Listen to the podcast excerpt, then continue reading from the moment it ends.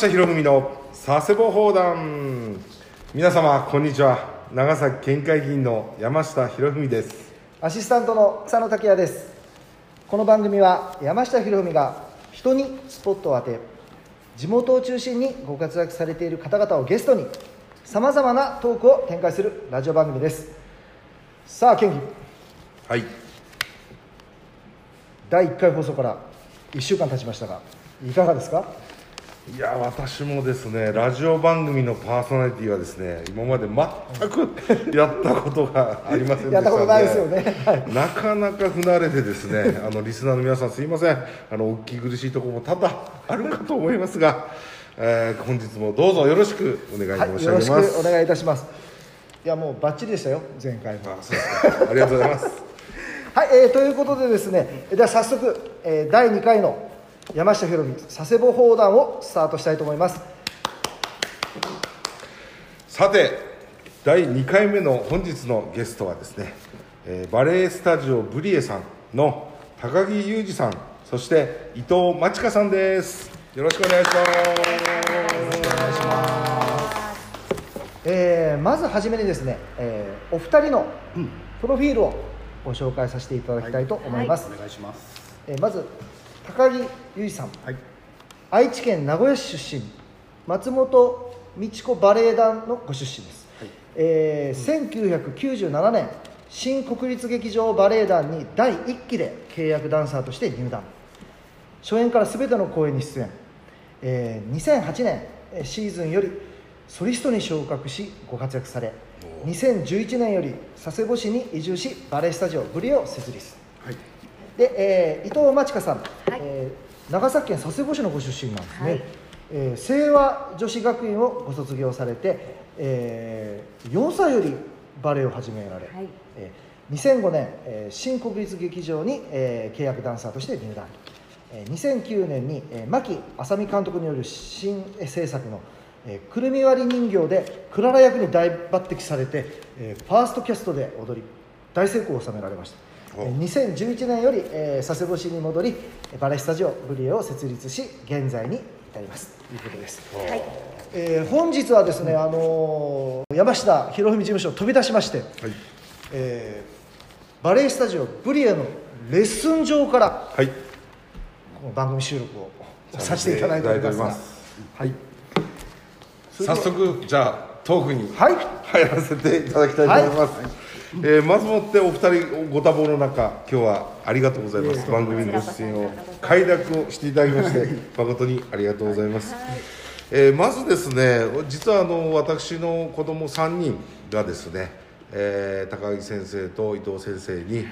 お世話になりまして、えーバレエ教室に通わさせていただいております、そのご縁でそのご縁で、えー今日はあのセッティングをさせていただいております、えーそもそもなんですけどお二人のズバリですねあの出会いっていうのはちょっとお聞かせいただければなと思ってます、そうですね。えっ、とまあこれはあのプロフィールでもご紹介いただきましたけど、あの新国立劇場でえっ、と一緒に、えーお仕事をした中ではい。二、人の距離が近づき、おお めでたく結婚とおなりました。なるほど。まあ、最初はですね、はい。まあ、僕の方が先にあのバレエ団に入っていたので、えー、とこちらの方があの研修生からお入ってですね。あでー一番最初があの、えー、とその研修生が研修でそのバレエ団の舞台に立つっていうのが一番最初だったんですね、はい。でその時の作品が、えーと「ロミオとジュリエット」っていう作品で、はい。あのまあ、僕らが踊るところに、まあ、ちょっとこの、まあ、なんなんて言ったらいいんですかね。あの、まあ、踊るわけではないんですけど出演者として、はい。あの舞台の上に立つ。で僕と最初ペアになったんですよ。はそれが一番最初のの出会い。出会いですかね。あそれもたまたま偶然？偶然です。たまたま偶然です。ペアのはいカップルとはい。いうことになった、はい。まずお互いの第一印象ってそうどうだったんですか？その頃の。高木先生からどうぞ。まあやっぱあの可愛らしい子だなっていうすすごくそのあの相手を立てるような雰囲気があっておね謙虚で、はい。ねもうあとても素敵な女性だっていうのがなんか最初の、はい、印象ですね。ちなみにあの伊藤先生第一印象はいかがだったでしょうもう私にとったらもうもちろん旦那さんもそうなんですけれどももうバレエ団にいる方みんなが皆さんが先輩で、うん。もう皆さんキラキラ輝いている存在だったので、うん。もうその中に入れるっていうこと自体がもうドキドキでしたし、うん。もうあのでも初めてこう一緒になった時になんかこうなんていうんですかね先輩なんですけどはい。なんかこうあんまり緊張しないで一緒にいてなんかこう心地いいって言ったらあれですけどなんかこう変な緊張感がなくええ。接することができる人だなっていうのはありました。はい、でお互い惹かれ合ってうん。今日に至る そうですね、はいところでございますね、はい。はい。でまああのバレエバレエクラシックバレエとよく言います。我々ももちろんあのよくうあの子供がねあのバレエさせていただいてるんであの大体分かってるつもりなんですけどそもそもですねまあじゃあ逆にじゃあ伊藤先生からはい。バレエを始められたきっかけっていうのはいかがです私はもう4歳からバレエ始めたんですけど、もうそれより小さい頃からこうテレビの前ではい。音楽が流れると、うんこうよく踊ってたみたいで、はい。暇さえあれば自由に音楽に合わせて踊ってたみたいででやっぱそういうところを見てうん。なんか母が習い事を習わせようと思った時に、えあなんか踊るのが好きみたいだからっていうのでで最初は日本舞踊を習わせようかなって母思ったみたいなんですけど、はいはいはなんか母の友達がうん「これからはバレエよ」ってなんか一声い先見の目がかけてあったんですね。お母ただいたみたいでじゃあバレエ体験行ってみようかって言って。でもすごくあの一人っ子でええ。引っ込み思案だったからすぐ仲間には入れなくてあー。1ヶ月ぐらいはなんかもう見るだけって言って仲間には入れなかったんですけどええ。なんかしっかりやってることは見てたみたいで家に帰ってからバンバン踊るみたいなそういう感じの子供なるほどですね。でで先生その佐世保で、まあ、バレエ教室に通われて、うん。まあ、うん。結局東京の方にはい出られるわけですけど、なぜまた東京の方にっていうところえー、とですね、その高校を卒業するっていう時に、はい。その自分がバレエの方に行くってなってそのすぐプロになるなれる自信がなかったんですよね。だからそのその時の先生になんかやっぱバレエ学校にはい。行きたいですっていうふうにご相談した時に、はさっきお話にも出たあのバレエ研修所新国立劇場のはい。付属の学校がまだできたてで私が2期生で入ったんですけどそこをその先生が私の恩師が紹介してはくださってい。はまあ宝くじに受かるようあもんやけどええ。試しに受けておいで って言われていなるほど。受けました。なるほど。でそそこのまああのご縁で、はい。あの高木先生そと出会われるわけですけれども、はい。高木先生はバレエを始められたきっかけって何かあるんですか？僕はですね、ええ。あのあの実は遅いんですよバレエ始めたおの15歳ぐらいの時で。でその時に、はい。えー、と部活を辞めてはい何かしたいって思って。ちなみに部活は何？えっとですかバスケットボールバスケットボール。ええはい。ずーっとやってまして、はい。でその時にたまたまそのチラシですね新聞の折り込みにはい。その芸能事務所のオーディションの募集があって。それはジャニーズですか？いやそう 残念ながらジャニーズジャニーズではなかった。あの名古屋のローカルの事ローカルの事務所。失礼しました。はい。はい。はい。でそこのオーディションななぜかその惹かれたんですよねでなんかこれを受けたいって思って、はい。でそこからまずそこの事務所に入ったんですよ入所して、はい。でまあ演劇やったりとか、はい。えっとジャズやったりとか、ええ。ジャズダンスダンスですね、ええ。やったりとかしてて。でそこの事務所に、ええ。っとその僕の、まあ、プロフィールになった松本道子バレエ団の方が所属されてたんですよ、である時にその男性でそのバレエ踊れなくてもいいから若くて動けるうん。その舞台で男性の野蛮な踊りがあるんだけどちょっと手伝ってくれないかみたいな感じで出たんですよね。はあそれがあの愛知県芸術劇場で、えあのまあ、バレエの古典作品をやるっていう時にそのオーケストラだったんですよその時が。はい。すごい大きい舞台で。はでもうそこの,、まあ、その当時僕が後から所属するんですけどそこの師匠がもう,、えもう肝入りでええ。やった公演で、ええ。でもういろんなその男性もいるしっていうので声がかかってえでまずそこが最初のバレエとの出会いだったんですよ僕の中で。そのやっぱ演劇の世界っていうのはこう、はもう本当に50人とか100人とかはい。狭い劇場でちっちゃくやるんですけどその規模の違いにまずびっくりしてびっくりされて。で圧倒されてこれがクラシックバレエなんだっていで最初はすごすごすぎて僕はどっちかっていうとちょっとあの引いちゃったんですよ、はいはいはいで僕ともう一人友達があの同じ事務所所属してた友達と一緒に出たんですけど、ええ。その子がすごい食いついて、ええ。一緒にやろうぜって話になって、でそこでまあ仲が良かったんで言われるがまま一緒に始めて、ねそこからそこがですね。東京につながってつながっていくわけですね、はい。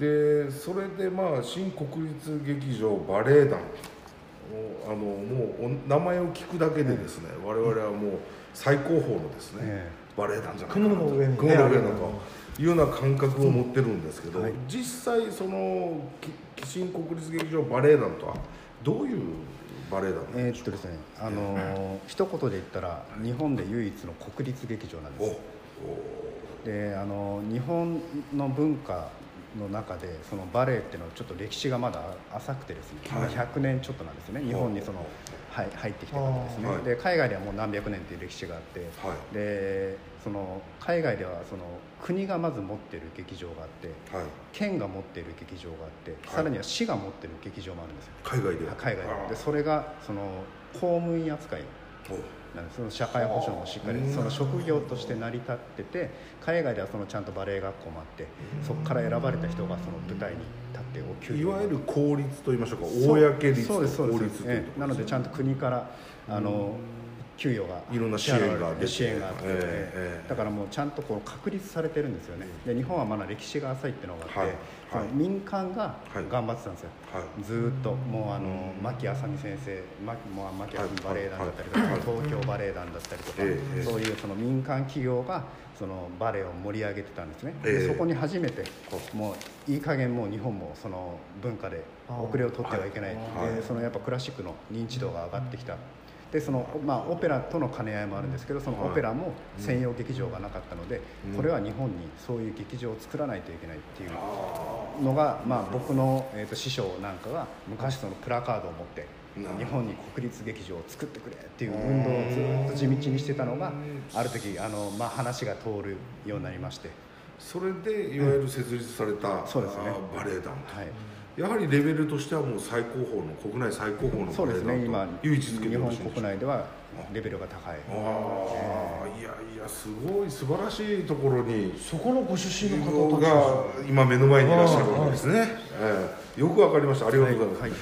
でさてですねところでそちらで大変ご活躍をされてきたお二人でいらっしゃるんですが、あの伊藤先生の、まあ、あご出身が佐世保ということで、い、わゆる、まあ、U ターンを、えーされて、えーこちらに戻られた。はい。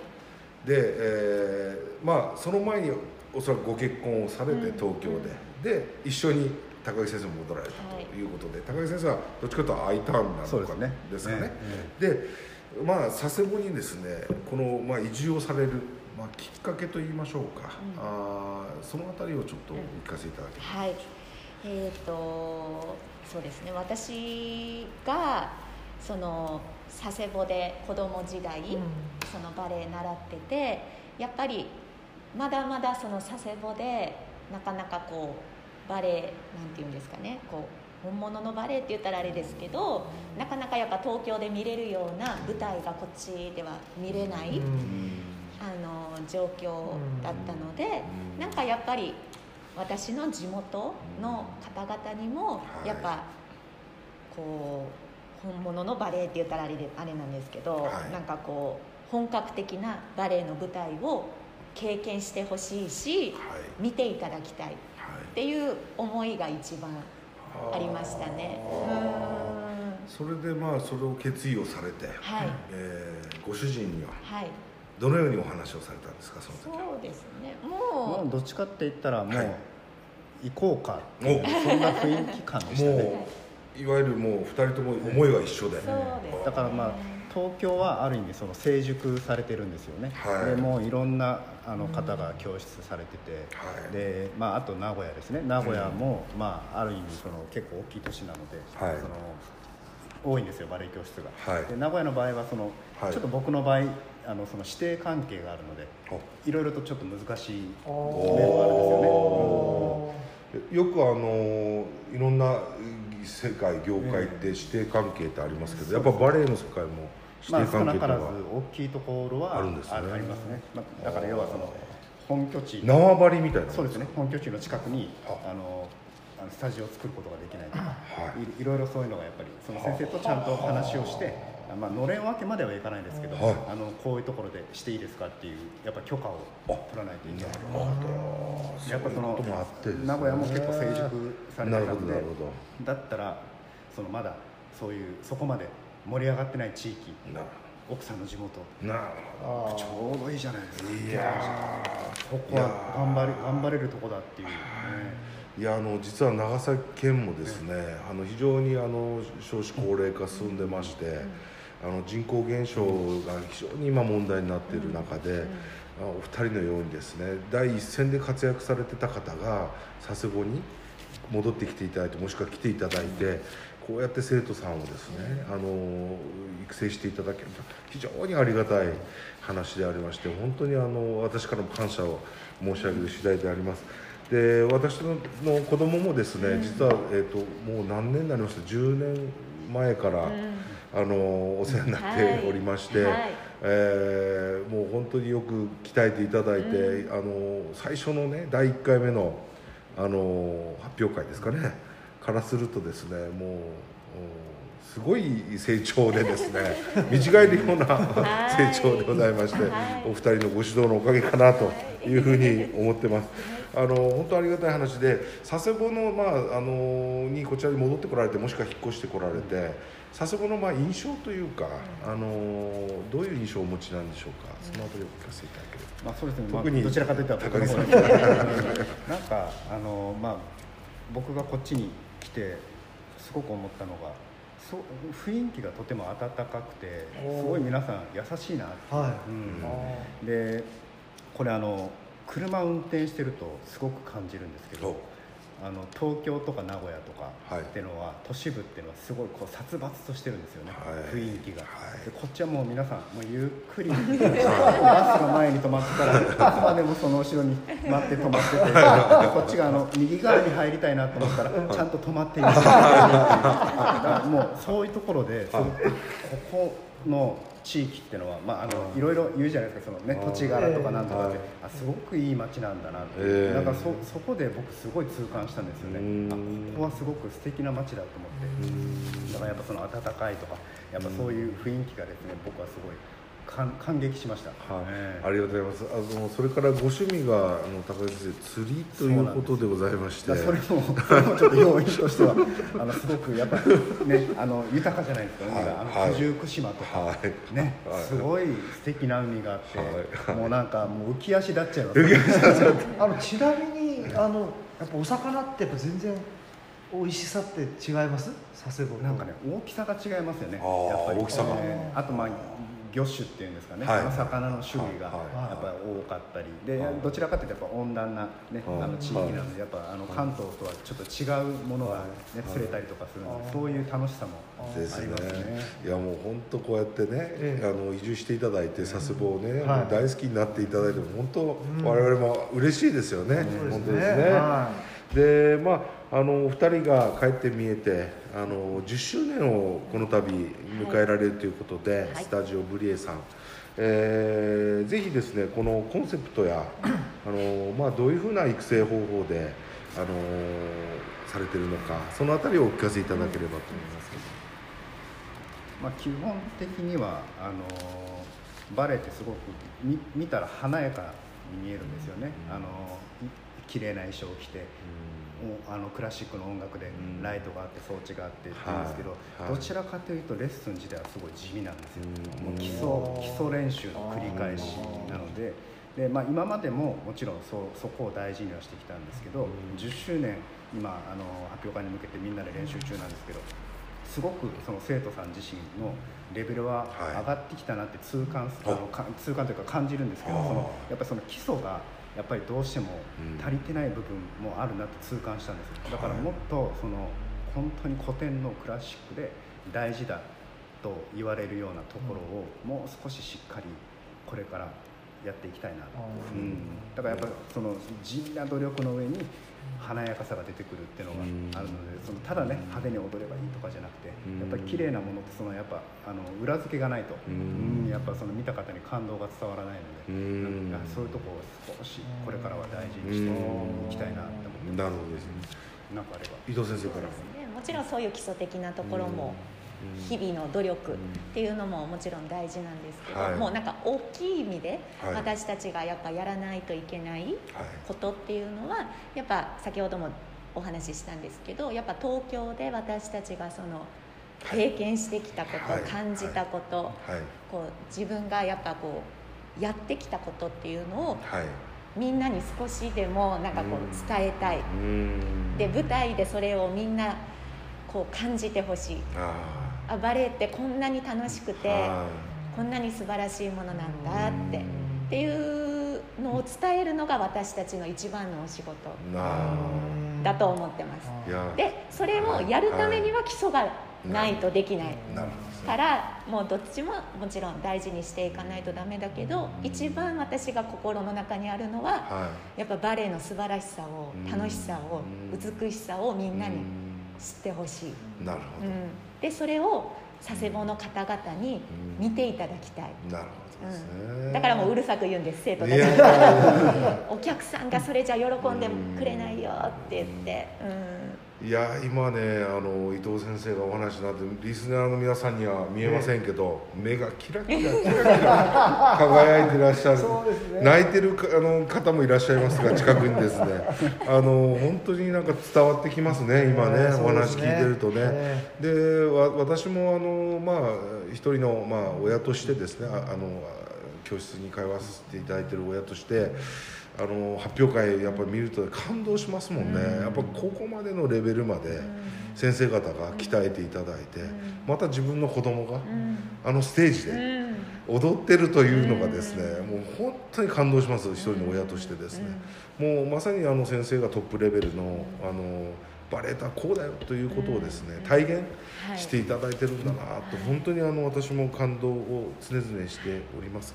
あの今はもう全世界がまあコロナ禍で、あの教室の運営もですね、非常にまあ気を使われてるんじゃないかなと思うんですけど、まあ教室のまあ生徒さん含めて今気をつけてらっしゃること等がありましたら、まあ例えばリモートでの何かあれとか最初先生の方ではいありまし去たら。年去年のあの、一番最初にあの緊急非常あ非常事態宣言が出た時はいはいはいははい。まあやっぱまだわからない、うん。そのどういう状況なのかわからないっていうのでもうあのスタジオのレッスンをお休みにして、うん。まああのリモートでやったんですね。しばらく1か月ぐらい。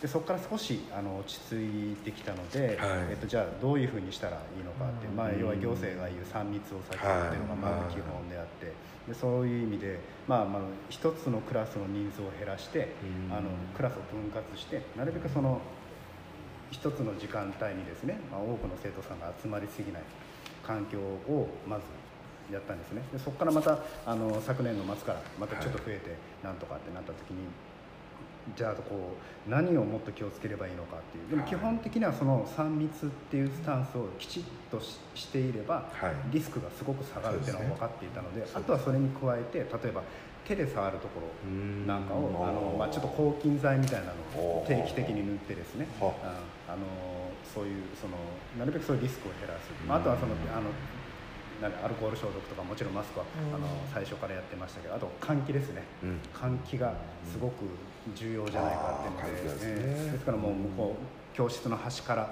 端にかけてちゃんと空気が流れるように、はい。だからもう年末年始のあの寒い時がすごいあの、ね。大変でそのどうしてもレッスン場の中の温度がうんすごく下がっちゃうのでその生徒の怪我につながらないかっていうのがすごく心配で。そうでもそれでもやっぱその、ね、リスクをあの抑えるためにはやっぱ取らないといけない、うん。うん、そのためにもう暖房いっぱい入れたらもうレッスン中にブレーカー落ちちゃったりとかそうなんですかそうなんですねまだ雪が降ったいや寒いろんなじゃあもうあの本当にご努力であのコロナ禍でもですね、あの休むことなく教室を続けていただいて、はい本当にあの我々としてもありがたいなと思います。あのーまあ、いろんな盛りだくさんまだまだおお話を聞かせていただきたいところですが、そろそろ草野さんお時間がお時間ですかね、はい。早いですね早いですあっという間に。あっという間に時間が過ぎてまいりましたが。あのですね、えーここでですね、はいはい。あの県議あの、はい。我々あの山下博文佐世保砲弾のはい。名物コーナーという。はい。あ のまだまだちょっと始めたばっかりなんですけど。名物コーナー。ではい。お二人のですね座右の銘を最後にゲストの方にはい。お聞きしてるんですけれども、はい。ズバリ座右の銘は上木先生から、えっとですね僕は人生楽しくです人生楽しく、人生楽しく。はい。伊藤先生は？私はもう真心という言葉です。真心。はい。いやー出ましたね。あ人生楽しく。はい。いやーこれいい言葉ですね。またね。またなぜ人生楽しく？あのまあ人がこう生きていく上で、まあ、当たる壁があったりとか、例えばちょっとお金がなくて生活が苦しいとかいろんなそのマイナスに捉えるところが生きていく中で必ずいろいろ出てくると思うんですその時にそのあのネガティブに考えるんじゃなくてそれをポジティブに捉えてなんかそのじゃあ例えばお金がないことを楽しもうとか、ね。なんかきついなって思うことをあのなんかこういい方向に変え変えられないかってどうせ同じことをするんであればうん。楽しんでやった方があのこう気持ちが前向きになれるんですよね。でやっぱその僕がその東京に最初行った時はもう一人暮らしで、あ。あのまあ最初うちのあの親にですねあの東京に行きたいって話をしたら何もしてやれんけどあの行くのはご自由にどうぞ。じゃあ行っていいんだねっていうとこから始まって、はい。要はその自分で決めたことでうん。あの自分の人生をあの変えたのでその東京に住んだ時にやっぱききついじゃないですか、うん。もうバイトしてあのその時はバレエ団も今みたいにその公演の数もなかったし、はい。はい。自分でその生活費をか稼がなきゃいけないってなった時に、はい。やっぱそのふとああきついなって思うことがあったんですよ。その時になんかもっとこれを楽しまないとせっかく自分で選んだ人生なんだからっていうのでそこでもういつも前向きに楽しくいこうってところがこの言葉のなるほど。生まれたところですかね。いやー素晴らしいですね。前向きに前向きにに。ポジティブにポジティブに生きていこうと、ね。さあ真心先生、えー、と私はもう小さい頃から私の父が真心を常に持って真心精神ではい。何でもやるようにはいとい。う教えがありまして、はい。で、まあ、バレエもそうなんですけれどもやっぱ舞台の上っていうのははい。見た目パッと見た目はその人のお顔だとか、はい。スタイルだとか、はい。もうその外見しか見えてこないんだけど、はい。あの本当はその人の心の中が見えてくるものなんですよね舞台の上って。だからその人の性格だとか、はい。普段のその態度だとかうん。そういうのが現れるはい。ところだと私は思ってるので、うん。やっぱ普段からはまっすぐな心、真心です、ね、真心です。それをやっはい。ぱ人と接する時、はい。生徒と接する時保護者の方と接する時うんそういう時にやっぱ真心を持ってはい。接するように、うん。はい、心がけてます。いや素晴らしい、はい。ね。えお二人から人生楽しくと真心はい。という座右の銘をはい。頂戴しました、はい。ありがとうございます。ありがとうございましたありがとうございます。さあもうそろそろ本当に時間が来てまいりましたが 最後にですね、えー今度お実はバレエスタジオグレーさんの、えー10周年記念のですね、えー発表会を、えー予定をおされているそうであります。3月28日の日曜日ですね、はい、はい。えーそのご案内をですねあのぜひ最後にお願いいたします、えー、と今回は、えー、とくるみ割り人形の全幕をやる予定にしてまして、はい。で本当は去年の10月頃に芸術祭があの毎年出ている市民芸術祭があるはずだったんですけれども、それにあのコロナ禍でで、はい。出ることができなかったので、はい。生徒のみんなはもう本当に舞台に立ちたくて立ちたくて、はい。たまらないっていう思いではい、うずうずしているはいところのこのはい。10周年の発表会なので、はい。はい。みんな絶対あの舞台の上でキラキラ輝いて踊ってくれると思うので、はい。ぜひ一人でも多くの方々に見ていただけたら、はい、はい。嬉しく思います。これちなみに一般の方は、はい。えー、えーと一応あの、はい。入れるんですが、はい。やっぱそのソーシャルディスタンスを取るあー。とチケットがすごいあのもう2階席の後方しか残ってない状況なんですなのでそこで、はいあの無料のはい。ライブ配信をお。しますので、もしよろしければ、はい。あのそちらを見ていただけるとはい。嬉しいです、あー。えー、とスタジオのフェイスブックと、はい。えーインスタグラムにあのアクセスのリンク載せてますのでわかりましもしたくはあのアルカスにチラシも置いてますので、チラシに QR とかは、はいあの載せてますのでもしよろしければそちらからアクセスしていただいて私はねもうリモートでそしたらはい。ぜひ早速はい、ぜひいらしていただきまお願いします。私はアルカスの会場に。行きいたいやいやい。やあのありがとうござい。ますはい、ラでライブライブ配信なので、はい。えっと、28日の14時から、はい。あの配信スタートになりますので、はい。よろしくおぜ願いしひ皆さんリスナーの皆さんご覧いただければと思います、はい、それではこの辺りで、えー放送をですね、はい。あのーエンディングに向か向かわせていただきたいと思いますどうでしたか？いやーもう何度やってもというか もうやっぱり慣れ不慣れで。大変申し訳ありませんが。はい。やでもあの伊藤先生のあのキラキラしたい目やもう私ももう印象深いですね。これが映像でね皆さんにお届けできればいいんですけど残なんせなんせすいませんラジオでございますんで。